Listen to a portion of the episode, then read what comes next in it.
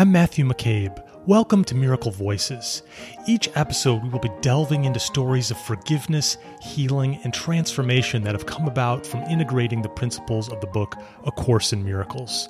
If you want to learn more about A Course in Miracles, visit w w w dot a c i m dot org. If you'd like to visit the Miracle Voices site, please go to w w w dot miracle voices dot org. If you feel inspired to make a love offering, please visit us at miraclevoices.org forward slash donate. All donations go to support the work of the Foundation for Inner Peace, the publisher of A Course in Miracles. Now here's your program. Hello, everybody, and welcome back to another edition of Miracle Voices. This is your co-host, Matt McCabe, here with my co-host, Tam Morgan. Tam, how are you doing today? Very well today.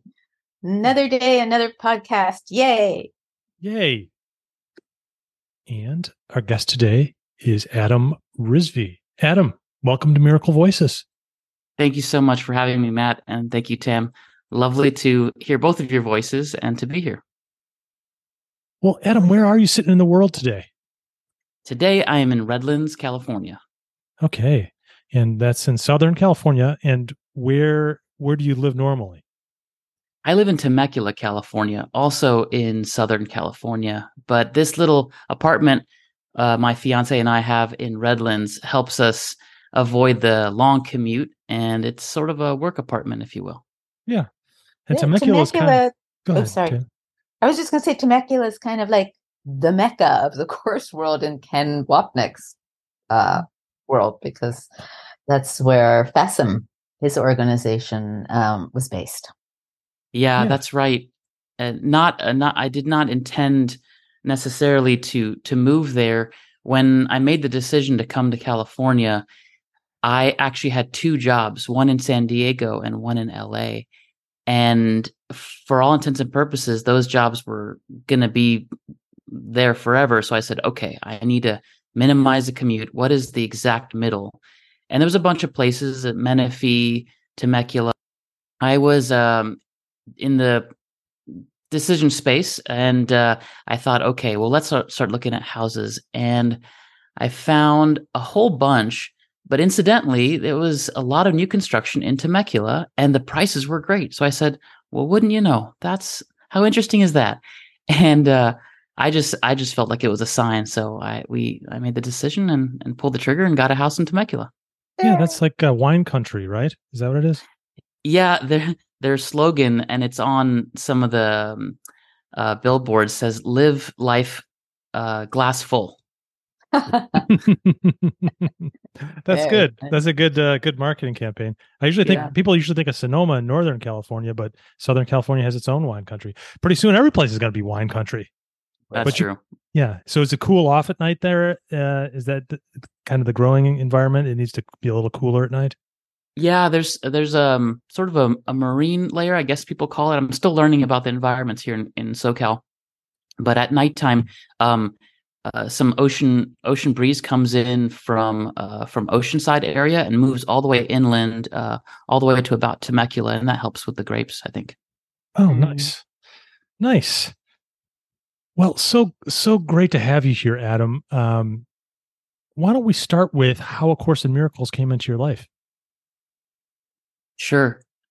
Um, it, it was probably a staged approach. Uh, I think um, uh, I, I think the Holy Spirit felt I needed to to have a little exposure before blasting me all at once with the truth.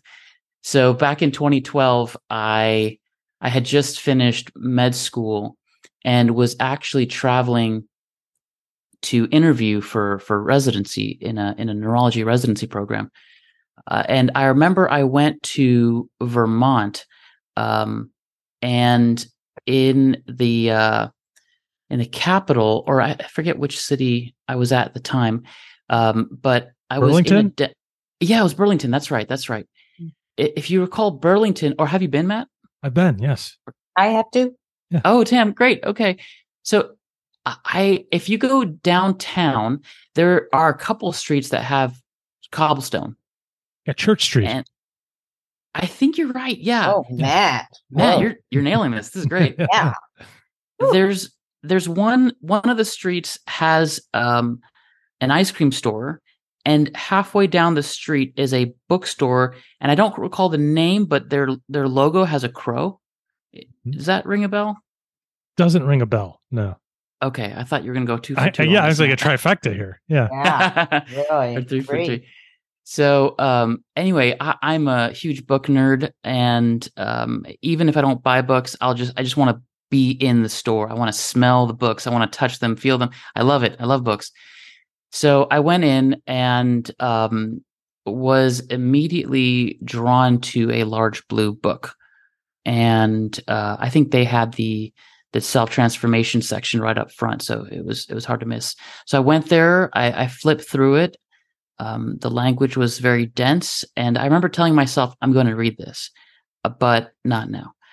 Uh, and so I, I put it back in the shelf only to get a, um, I think, a, an, a Kindle version of it later on, um, but never, it wasn't a deep dive. And then fast forward to twenty nineteen, actually, um, my father passed away. And it was a very challenging series of circumstances for me.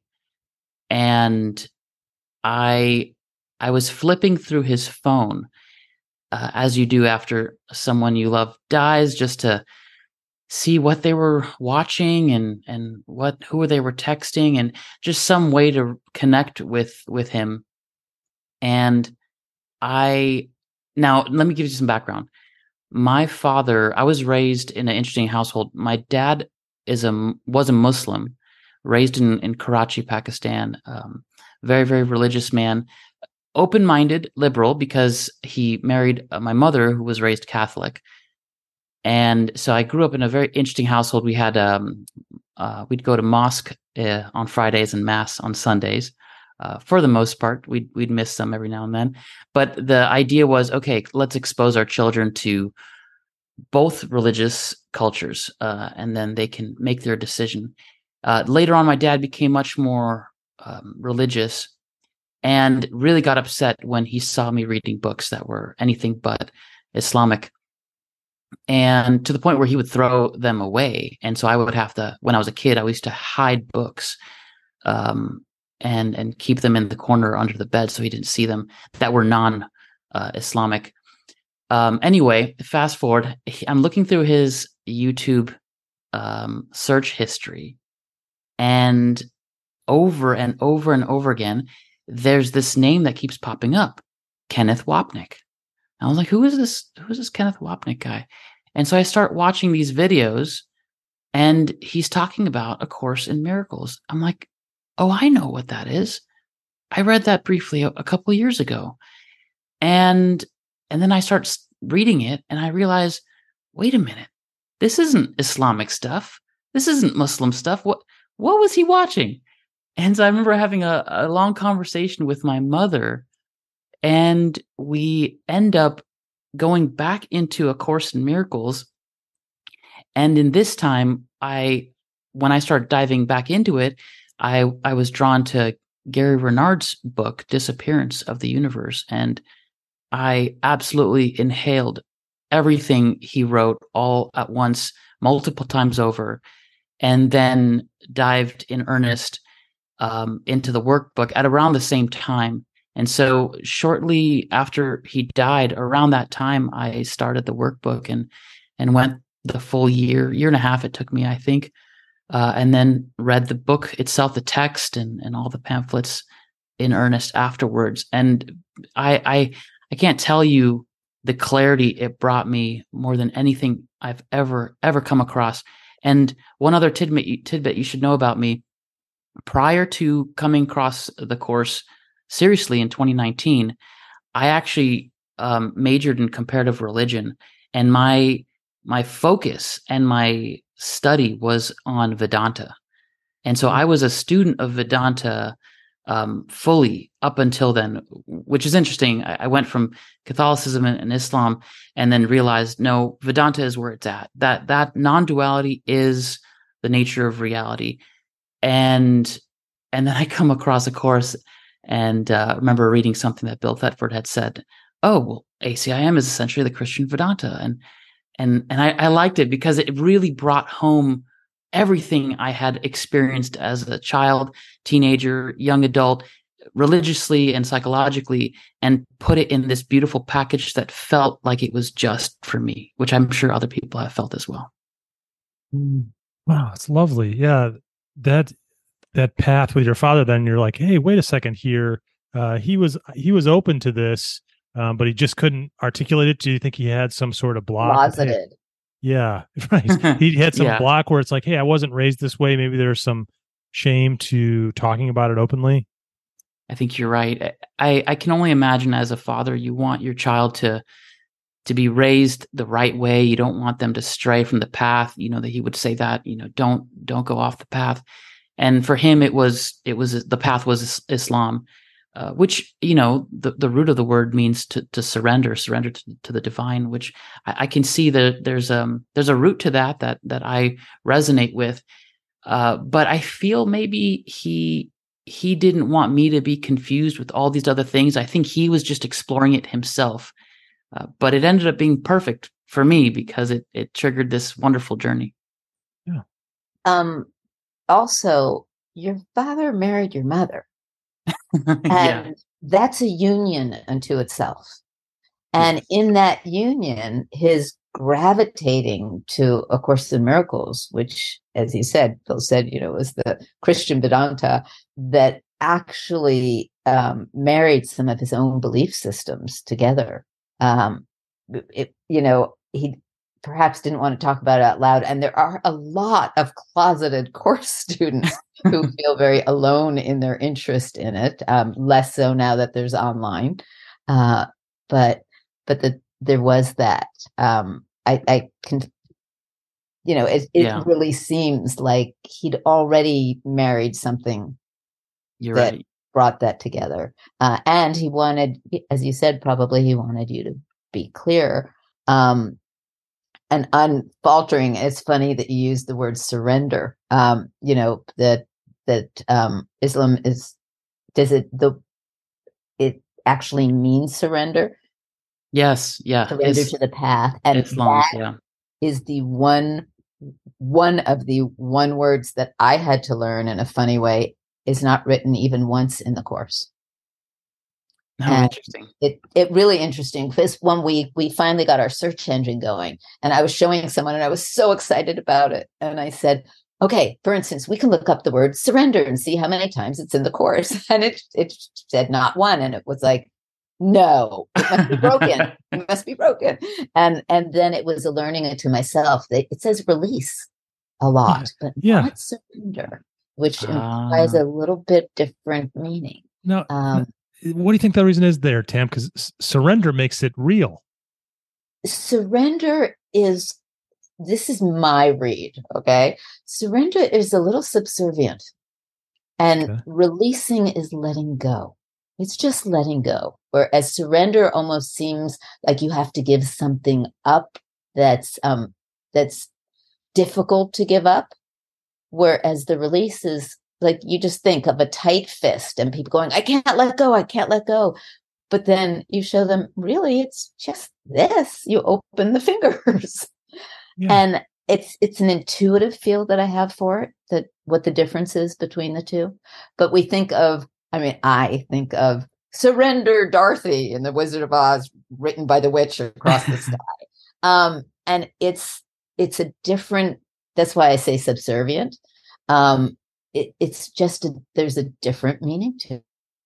Yeah, and I think um, Islam... I also look- wanted to say, just in the background here, that I had a feeling, and I went and looked it up, I had a feeling that the bookstore you're talking about was Crow Bookstore, and I think it is, because it's on Church Street and in Brattleboro.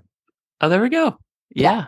yeah. It was like, it. oh, yeah. Crow. Yeah, I kind of remember there was either a Raven or Crow bookstore there. So yeah, I think I think you're right.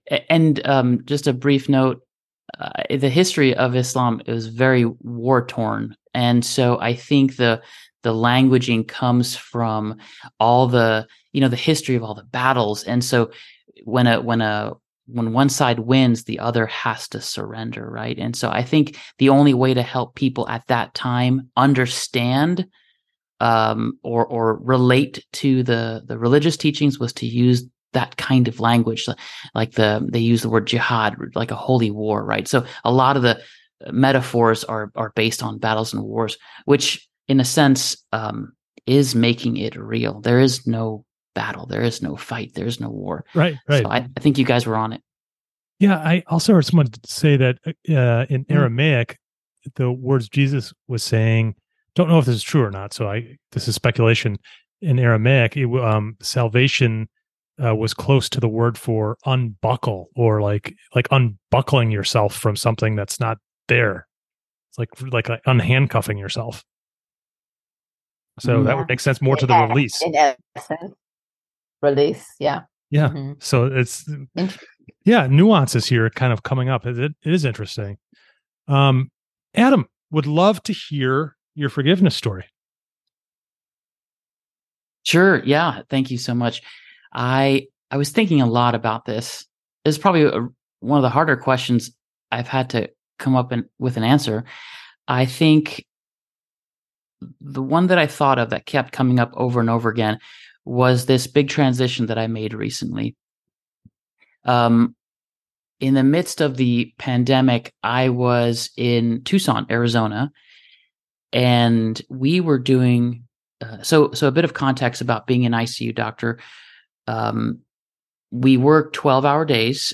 I get up, um, have to be at the hospital at six a.m., um, which means I have to get there before six, usually five thirty, to get sign out from the night doctor. And we go till six p.m., but often stay later because of, let's say, a crashing patient arrives at, uh, you know, five forty-five p.m. I obviously can't leave. I have to stay. And we had a lot of those during the pandemic. And so it would easily become thirteen, fourteen-hour days. And people were so sick, and we we got um, inundated by not only the patients, but um, uh, just staff as well, nursing and physicians who themselves got sticks, sick. So we were we were short-staffed. I was pulling, normally I do fourteen shifts a month, seven on, seven off. Um, uh, but I was doing twenty-one, twenty-three, sometimes twenty-six shifts a month. Uh, that's that's working nearly every day straight. I remember being so deeply exhausted that it, it went to the core, and it was just months after months. And the sleep deprivation, the the emotional exhaustion, I just felt like, I don't, this is not what I want to do anymore. Uh, and so I made a decision. I don't want to be always working at the tail end of life.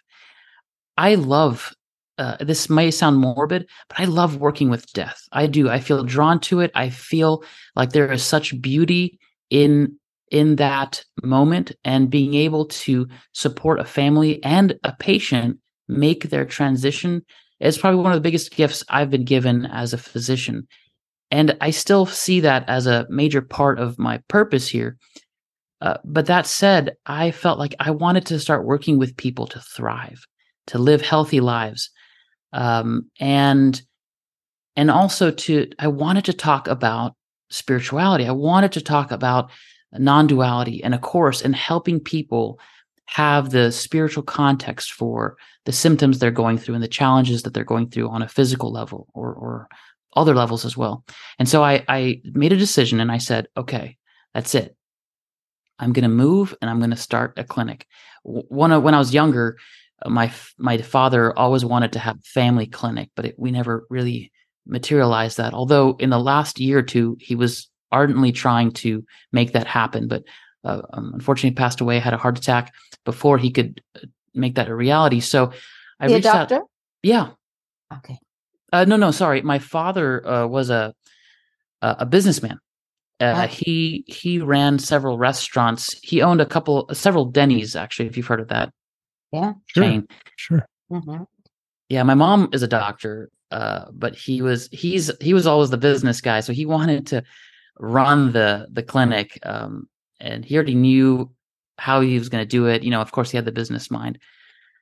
Um, so we decided, my sister, my mother, and I, we decided, let's make that a reality. And My mother was already in Southern California at the time. My sister and I, we actually went to Southern California, and every time we crossed the state line, we just felt this huge sense of joy. Her and I both grew up in Southern California, so it was sort of a coming home. And and we just felt so drawn. We said, okay, we're being guided here. We have to go to Southern California. So both her and I um, put in our notices. I reached out, found a couple of hospitals that needed um, per diem work, which just means you work a couple of days, but there's no W two contract, if if you know what that means. And I said, it doesn't matter. Uh, I'll I'll go for it. And um, that hospital was in L A and San Diego, those hospitals. And so hence the decision to get a, a home in Temecula. But the, the income wasn't solid, and they could have ended that contract at any moment. I didn't have a solid job, but I said, I, it doesn't matter. I'm going to go for it. I remember the moment writing that email to my employer in Tucson and telling them that I, you know, I'm putting in my my notice. I got I got filled with such an intense fear. Mm-hmm. My stable income, that the only thing I had known, because this is my only job after fellowship training, um, is now going away. I'm moving to another state where I don't have guaranteed income, and and I bought a house, um, and now I have a mortgage to pay that I don't. Um, I, I, I don't know if I'm going to have the money coming in. And I, mind you, I still have six figure student loan debt to pay off. Uh, but, uh, you know, I, I clicked send. Um, and briefly before I did that, I just closed my eyes and, and, um, connected with the Holy Spirit. And I still felt the draw and the push to, to go to California. And I shared with you the story of having that house in Temecula. Everything felt like it was lining up nicely, and I was getting these little symbols to, to guide me to go for it. But that fear was so intense, and it wouldn't let up. In the days after I sent that email, and all the paperwork started to come in, and I had to change my four oh one k, the fear of, oh my gosh, is this, did I just throw away my life? Uh, and then the clinic... We actually hadn't even launched yet. We hadn't even incorporated nothing. We were starting to have conversations, and then uh, um, realizing like, no, this is not just like a couple thousand dollars. There's hundreds of thousands of dollars to launch a clinic. And I don't know, maybe it was just a naive naivete of, uh, you know, trying to be an entrepreneur. And I suddenly realized, oh my gosh, I think I made a mistake. I'm we're not I'm not ready. I don't I didn't pay off my loans. I don't have the financial stability to to start a business like this. And uh, and then I started thinking, well, can I ask my employer to take me back? Is uh, but then I I kind of inquired in the grapevine, and it turns out they already hired someone to replace me. And I was like, oh darn it, I'm stuck. And and it, it was this terrible feeling of one foot in one world, one foot in the other, and being torn, and and all the fear. And I remember this is one of, uh, I, I guess you could call it a slow burn, uh, but really it took me like three to five months of daily work before going to bed to deal with that anxiety and the fear. And and it was um, it was a constant going within and remembering not to make real, and remembering that I'm not here in California or Arizona stuck between a job. I'm safe at home in heaven. There is nothing to be afraid of. Uh, mm-hmm. I've, and I've never, I've never left. And so there's, there's no need for fear or worry. Uh, I'm in a dream, and I'm the dreamer of that dream. And so uh, I would, I would say these things, and some days it would be a little bit of a, a different approach with the mind in, in terms of reminding myself that I've never left. Um, and and that the world that I'm seeing is a projection of that unconscious guilt. Um, and bit by bit, the fear dissipated. I think in in a certain sense, I've had moments, I've had forgiveness opportunities that were one and, one and done, you know, like really intense, you forgive, and then boom, it's done that same day. Uh, but I wanted to share this one because it really took um, day in, day out, a dedicated commitment to releasing that anxiety and that fear. And sure enough, over time, uh, in Temecula, I, I found someone that did our marketing, someone who could incorporate us. Uh, it, things just fell into our lap. And now we have a beautiful business. We uh, tailored towards patients with neurological conditions um, in, in San Diego. And actually, um, next year, we're going to be launching a satellite clinic Uh, in Temecula itself as well. So things are things are moving, and it feels so good to be able to talk to patients not only about the disease, but also to help them give uh, get the the larger context of they are actually on a spiritual journey of remembering who they really are. And all of this, all the symptoms they're going through, everything that their body is experiencing, these are all just symbols, symbols at the level of the mind, opportunities for them to remember what's really going on. And depending on where they're at, we work with them on different levels, but it's a lot of fun now. And I'm still doing I C U work, but the transition has been made, and I, I do both right now. Mm. That's the story. That's wonderful. You know, it, it ties in to me, your own training and your own love in that space um, where death comes um, or, mm. or as we perceive death. Uh, I, I love that space myself. I don't find it morbid. I, I've been called a death doula because I show up to help people with that transition. Wow. And it's what the fear, it feels to me like the fear that you were experiencing between, as you call it, these two worlds. For you, it was, you know, Tucson and Temecula, um, is the fear that people who don't know their own truth um, experience going into death. It's these that place between two worlds and the unknown and where am I going? So to be able to offer that support um, even brings your comparative religion, you know, back to your expertise now um, to to understand what that fear is. It doesn't have to just be life and death. It can just be a transition in a move. And that five-month practice period of how do I shift this and make this different um, and see this differently really goes beautifully with your own ability to help people. Wow, Tam, I, I hadn't seen it in that light, but that's so uh, spot on. I think it was a death in a in a sense, and uh, it, it's about. Yeah, that's so good. It's it's about realizing it, it's a transition from from life to life, if you will. Yes, it, exactly. And, you know, there I, I've heard people say quite a lot, and I'm, I'm interested to pull it apart. You know, it's it's not brave if you're not afraid. Mm. And it's an interesting statement because do we find as course students that to be true? Now, sometimes fear can bring up your greatest learning, and it is how we deal with it. Do you go right into it? And and and that's, you were indeed brave to trust, even amidst all that fear, that what you were doing, you were going to continue doing. I mean, the door got shut, which was a beautiful spirit plan. Someone was hired, so you couldn't go back. Um, yeah, yeah.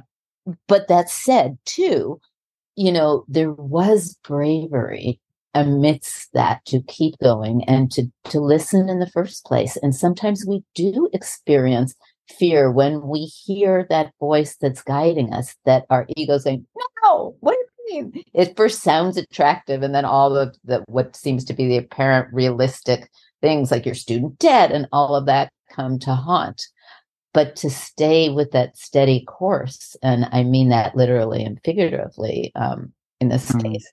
Um, really shown through in, in the story. So thank you so much for sharing. Yeah. Yeah. You two are both very comfortable with death. I'm still kind of maybe more like an average listener that's like, hey, I'm not super comfortable with it, but want to be more comfortable with it. And maybe you could talk a little bit, Adam, about, you know, what you see in the death process, some things that could make listeners feel hopeful, but also um, how maybe before the death process too, um, people that recover from whatever their perceived illness is from a change of mind. Do, do you see that often? That's a good question, Matt. Actually, I'd be I'd be curious. Um, maybe we can discuss this deeper from one death doula to another, Tam. uh, you know, I think one of the, um, in my experience in the I C U, there comes a moment where um, you, I you get a sense that the patient is going to make their transition. Uh, very often they're already so, so sick with multi-organ failure. They're intubated on a ventilator. There's multiple drips running. And, um, you know, you see, or, or you can sense, I can sense that the patient is has made their decision. Uh, and then it's less about actively doing something for the patient. Of course, there's something that I'll share there first too, but it's it's more about being with the family and um, talking with the the daughter, the son, the mother, father, whoever it is, and getting a sense of where they're at in in their acceptance, um, giving them some tools to understand what's happening, prepare them emotionally.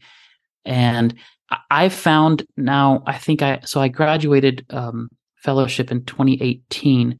Uh, so it, it's I'm still young in my career, but in the past couple of years, I've found that silence is far more powerful than than words. I'll often say a couple things just to understand where they're coming from, hear the kind of language that they use, the words that they use, so I can reflect that back to them. Uh, and then I'll just sit with them and acknowledge, yeah, this is hard. This is painful, and let the tears fall. And I just, I just keep my mouth shut. I just close. I think a lot of doctors want to bulldozer over the silence because it's uncomfortable, but I embrace it. And I just sit there with them and I let them cry, or I let them, we're, we're all, we, we all just sit in silence. And in those moments, I feel a lot of healing happens, a lot of acceptance, a lot of honoring. And then when the time comes to either, um, you know, remove the breathing tube or or the heart stops on its own, uh, I, I feel like there is more of a willingness to truly honor the patient instead of yelling or fighting or blaming. Um, I, you know, I see that too sometimes when, when the family members aren't ready. In terms of the patient, um, I would love to hear what you've experienced, Tam. Uh, but what I start to do is I start to, um, when I'm no longer able to communicate with them, and they, let's say they have that breathing tube in or something, uh, then I connect at the level of the mind, and um, and I see them for who they are. And I think practically how it shows up in my mind is I, I see them as a as a ball of light initially amidst many, many other balls of light in, in my mind's eye.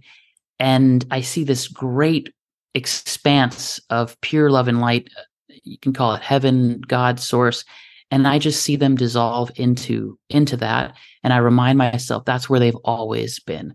And that's where I've always been. We've all always been there, and we've never left. And there's only one of us here. And I remind myself that as I see them, I see myself. And so if I know that they've never left heaven, that they are one with source, with God, uh, then I am too. And in that is, I think, the secret of every healer is realizing that as you see your patient, you begin to heal yourself and your your own mind. And it's particularly fun for me. It's become a little bit of a game now to look past the intensity of the the blood and the gore, because I see a lot of trauma come in. Um, and, you know, the the torn apart limbs and, and you know, the all all of that. I don't want to be too graphic, but uh, just to get past all of that and, and remember and see, no, there, there's, they are not the body here. This is just symbols, uh, projections on a grand screen uh, coming from within, but who they really are is uh, that one light um, and, and source. And every time I do that with that patient, I can, I, f- I feel the love for them.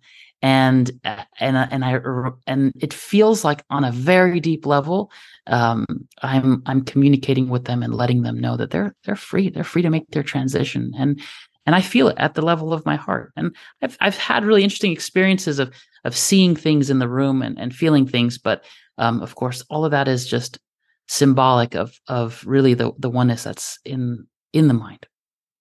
Mm, that's so beautiful. Yeah, I mean, and and you're talking about a perceived, I, I'm not saying this right. Let me go back for a moment. The Course has a line in Lesson one fifty-two that says, and no one dies without his own consent. And that can be seen in a very controversial way, because you see a child die, you see someone torn to smithereens, as you say, um, and the body ravaged. And this notion that no one dies without his own consent is really um, intriguing in that. And I do share that that perception. I really do. I feel like even if it looks, this was such an untimely death, um, mm. there is something in our soul's journey that knows when it's time. And what you're speaking of, I think my, specifically, um, my mother gave me the greatest lesson in, in that there she was, and she was having a heart attack. She was, her body, she was in so much pain, and she was screaming. And one funny part was that, you know, as I've said before, she had me make a business call and said, just mute me when I'm screaming, and I'll touch you when I can talk. And she, I would mute her, and she'd be screaming, and the other person was on the line, and then she touched me, and she'd go, well, I'll tell you, da da da da, and then she touched me again, and go, ah! And then oh my God. End of the day, She, I, when she was screaming in pain, I'm such an empath, and I was holding her, and my body was wincing, and she looked at me, and she saw it, and she said, stop. And I said, what? And she said, my body knows it is my time now, and it is the only thing that can kick me out. I would never leave you this way, and I'm not going to leave you. And know that my body is doing a service for me because it's time to kick me out. So pay no attention to my screaming. Don't be mad at my body. Be with me and thank it for doing its beautiful job, because this is my time. And I've never been more at peace in my life. And she was that conscious.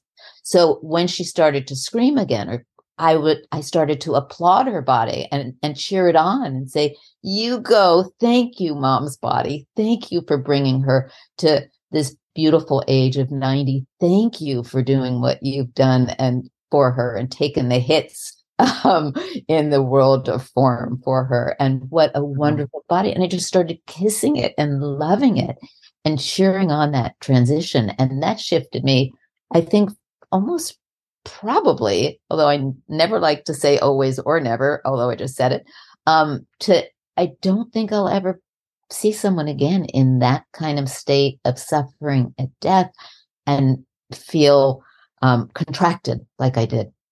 Wow. Like the job is being done. Let go of the story. Wow. Wow. You, Tam, I think you just highlighted something so important, and that's the relationship with the body. I think it's easy to, as a student, um, to minimize, dismiss um, the, the the physicality or the body, e- even bypass it altogether. Um, but what you just demonstrated and, and what your mother demonstrated was, no, when you really know who you are, then what ends up happening is there's a sense of gratitude to the body. There's a sense of uh, honoring and and compassion for the for the whole for the whole event, the whole dying process. It, it's wonderful. And my mother actually um, was so interested. She was such an intellectual and loved knowledge. And she was so interested in the process of what she was going through in human form upon her exiting, um, that she went to, at age eighty-nine, to a therapist. And she chose a therapist who knew about A Course in Miracles, but wasn't a course student, because she didn't want course speak. She wanted to really hear what was going on. And the first thing that this therapist said to her was, you're grieving. And my mother said, no, no, I know all about the stages of death. I was friends with Elizabeth Kubler-Ross, and I, you know, I'm, I'm not grieving. I know who I am for real. And this is my, you know, this is my path. I'm just, I do feel lonely in it, because that seems to be what's accompanying a sense of loneliness, because I'm doing it by myself.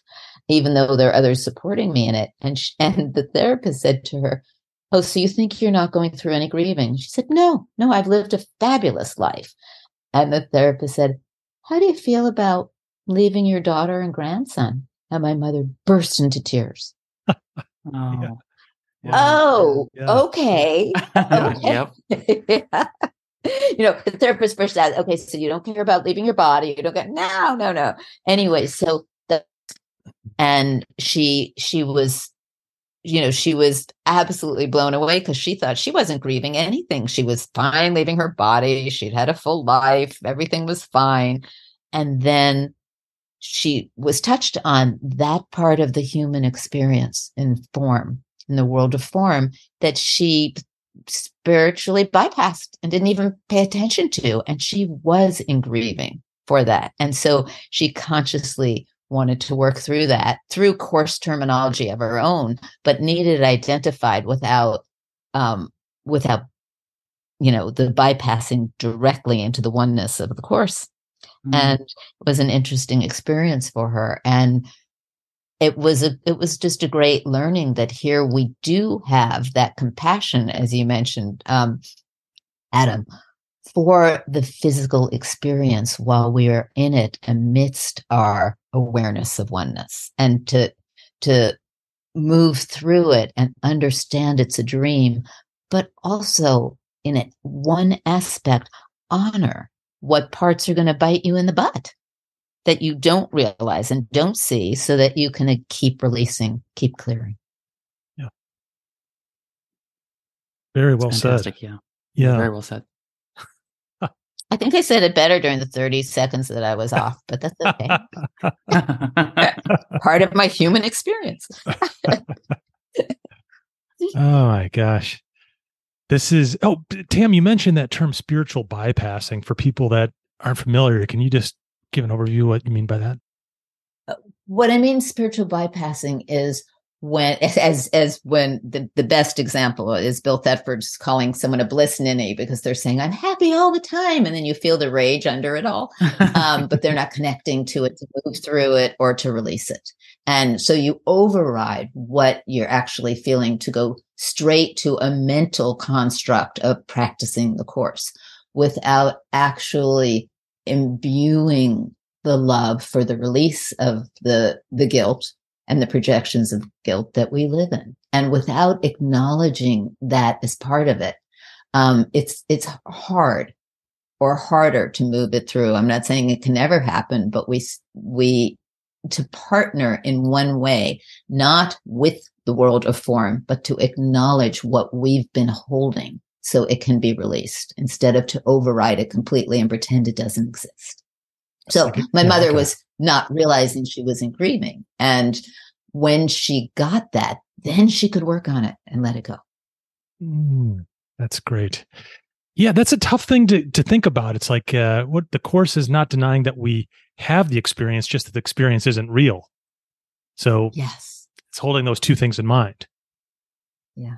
Yeah, I'm not sure how much time we have, but I wanted to share uh, a very quick story um, while I was hiking that has framed a um, it's sort of related to what we're describing here.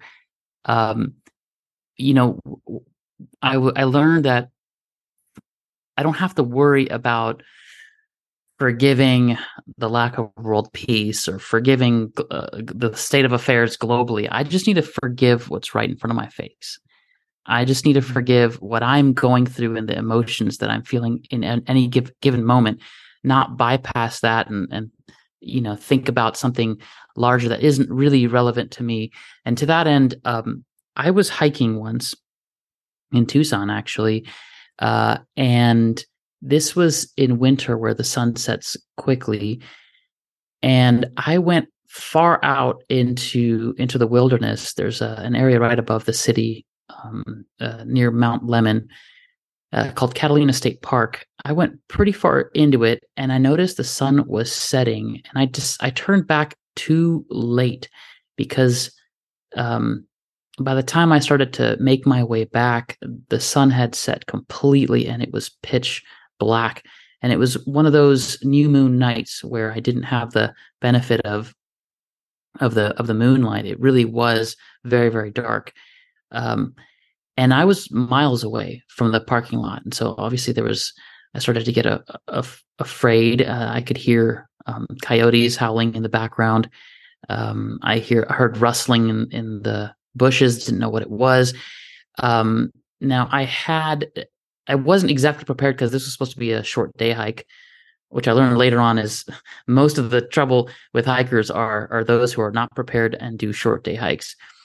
So needless to say, I'm, I don't do that anymore, but I, I only had my phone on me, and it it cast a glow when I turned on the the the light. It it cast a glow, and I didn't want to burn the battery because I was low. I could only see a foot in front of me, if that. But I could make out barely the edges of the of the path. Um, a little bit, a couple inches to my left, a couple inches to my right, where some rocks were that outlined the path. And I knew I was facing the parking lot because I had turned around before the sun set. Uh, and so that was the direction I was to go. But I literally could only see a few inches in front of me. And it dawned on me, I, I don't really need to know the full trail. I don't need to know all the twists and turns and everything. I, I only need to know where to put my foot next. That next step, where's that next step going to go? And I only need to see the, the you know the six inches right in front of me. I take that step, and great. Now, where's the next step going to go? And I did that, and it took me a while. It took me uh, a little over an hour in near pitch black, um, and I finally made it back to the parking lot. Uh, it was intense experience, needless to say, because I was hyper vigilant and aware of all those sounds around me. Um, but it, it's a lesson that I've held on to, because now when I go through challenges in life where I don't know what the future holds, I don't know what I'm supposed to do next or how things are going to unfold, but I remind myself, just focus on where that next foot is going to go, and and just focus on forgiving what's right in front of you, and then everything else will unfold. I do not have to worry about where to, what to say or what to do, right? Mm-hmm. It, it, I just need to know where that next step is going to go. And it's a deep sense of trust. And that's, you know, one of those qualities for teachers of God. But I, I, I wanted to share that with you because as we forgive, it's, it's about what's right in front of your face that matters. Right. Yeah. Or, or what bites you in the butt. If you're not. Yeah, exactly. But, but also with that, um, you know, there's another piece that we often forget, and that is to ask for help. So, for instance, I was in Burning Man with my partner, and we were out in a complete sandstorm where, again, you couldn't see the step in front of you even. There was, we had no idea if someone was going to run into us on their bike. We didn't know where we were. And it was like, I... I have an innate trust. I have a horrible sense of direction, like in the world of geography. Internally, I have a good rudder, but this was geography. I didn't have a clue where I was. And and um, my partner was looking for signposts here and there. But what happened was at one point, I felt complete trust, but I turned to him and I said, we really could use a hand here. And within seconds, there was a feeling, it was like, help, anyone, anyone help. Mm. And there, it was such a perfect kind of Burning Man story where a had to have been forty foot hand came on wheels with a whole car full, like it was an art car full of people. They showed up right in front of us and gave us water and pointed us in a direction. And it was so literal, you know, like, help, can we have a hand? A and hand, yeah. It was this enormous Buddha hand. It was the it was an art car made in the form of the Buddha, open palm. And so to remember to it, there is implicit trust that we will be told, but also we can ask for help if at any given moment. So true. So true. And such a key teaching. Thank you, Tam. That's really always ask first. That's really important. Yeah. So Well, um, now we come. Yeah. Adam, I was going to ask you, what do you do when you get caught in that ego storm and everything seems so real and painful and emotional? And it's like, I want to throw this book away and it's their fault. Um, all those things come up and it just doesn't feel like you can get back on track. Is there anything you do that practically that helps you? That's, that's a great question. Um, for me, one thing that I've noticed is this is, this is me understanding my, my physiology. Uh, I need to break this fight or flight or freeze response. So what I do is I, I stop and I take a really deep breath and I, a nice, slow, deep breath. And, um, what that does is it settles everything down, settles my nervous system. And I notice that my mind, when I'm relaxed and calm, it is way easier for me to, to, to begin the fit for forgiveness process. So I, I stop, I take a deep breath, and then I, for me, I, I begin the work. That's sort of how I, I call it, um, of remembering. And I, I am curious, uh, both you and, and Tam, um, I find that for some forgiveness opportunities, there are certain phrases or certain perspectives from a course that strike at the core of it and help release the guilt or fear associated with what's coming up. Um, for example, it uh, I, if I have um, if I have a challenging coworker, then it could be uh, me reminding myself that, telling myself to them in their mind or in my mind about them, you are spirit, whole, and perfect. Um, uh, all is forgiven and released. Uh, and I'll just, I'll just say that I think this is one of Gary Renard's phrases that helps me see them for who they are. Um, they are the Holy Spirit. They are, they are one with God. Um, whereas a different situation, like I, I shared with not knowing where to go and the fear of losing my job, um, for me, reminding myself that I'm safe at home in heaven and I've never left, that uh, memory, that reminder totally releases all the anxiety in me, and, and I feel um, held and I feel safe. So I feel it depends on the situation, but I, essentially I give myself truth reminders um, tailored to the situation that bring me back into that space of remembering this is just a dream. Uh, projections of the unconscious guilt uh, in my mind that there is no world. That is the central thought this course attempts to tre- teach, right? Lesson one thirty-two. I remind myself these things, and eventually, no matter how I initially approached it, I come back to the the the the memory, the the reminder that uh, I am at home with God, and I've never left, and and I accept the atonement, which is that you've never separated in the first place. I, no matter what the approach is, I bring myself back to that central core teaching, and and and then I release it all over to to the Holy Spirit, and I I give the whole thing, and I don't attempt to solve it. I don't attempt to to control the situation. I give everything over, and that total release at the end uh, is like the cherry on top, and then I usually feel a sense of release uh, at the end of all of that. Do you choose the statement consciously, or does one come to you? Oh, wow. Yeah. I ask you, like, sometimes I go through something, and I have this with the course where a statement will come to me, but also with music, I will be struggling over something, and I, I will wake up in the morning with a song in my head, and it's the exact message I need. Uh, it's, I, it, it's laughable. It's like I live in a musical where suddenly the soundtrack will be in the back of, of my mind for what I'm engaging. And when I listen to it, I realize, oh, that's the message. Um, so, so which is it for you, or is it a combination? That's a really good question, Tam. I, I think, I think it actually comes to me. I didn't, I didn't realize it until you mm-hmm. brought that up, but it's sort of like, I think about the situation, and And, and and a particular phrase from the course will just float in, and uh, it seems like I'm the one thinking it, but really, now that you mention it, it's it's uh, that still small voice that's just reminding me the right way to look at it, the correct perception. That was my sense. That's great. I always say uh, I don't know what anything, including this, means, and so I do not know how to respond to it, and I will not use my own past learning as the light to guide me now. Kind of break out like I have any sense.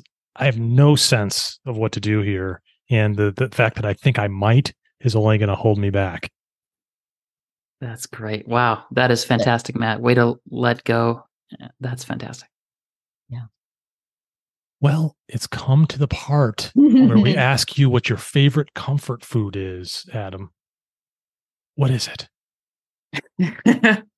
uh, I've thought a lot about this one. And um, there's a lot of answers I could give you. Um, but actually, when I was a kid, Uh, my grandma used to make a really simple dish, rice and lentils, but she would cook the lentils so intensely that they, it was basically just soup. And I remember as a kid, I would put mostly the lentils and a little bit of rice. So it was, it was very, very soupy.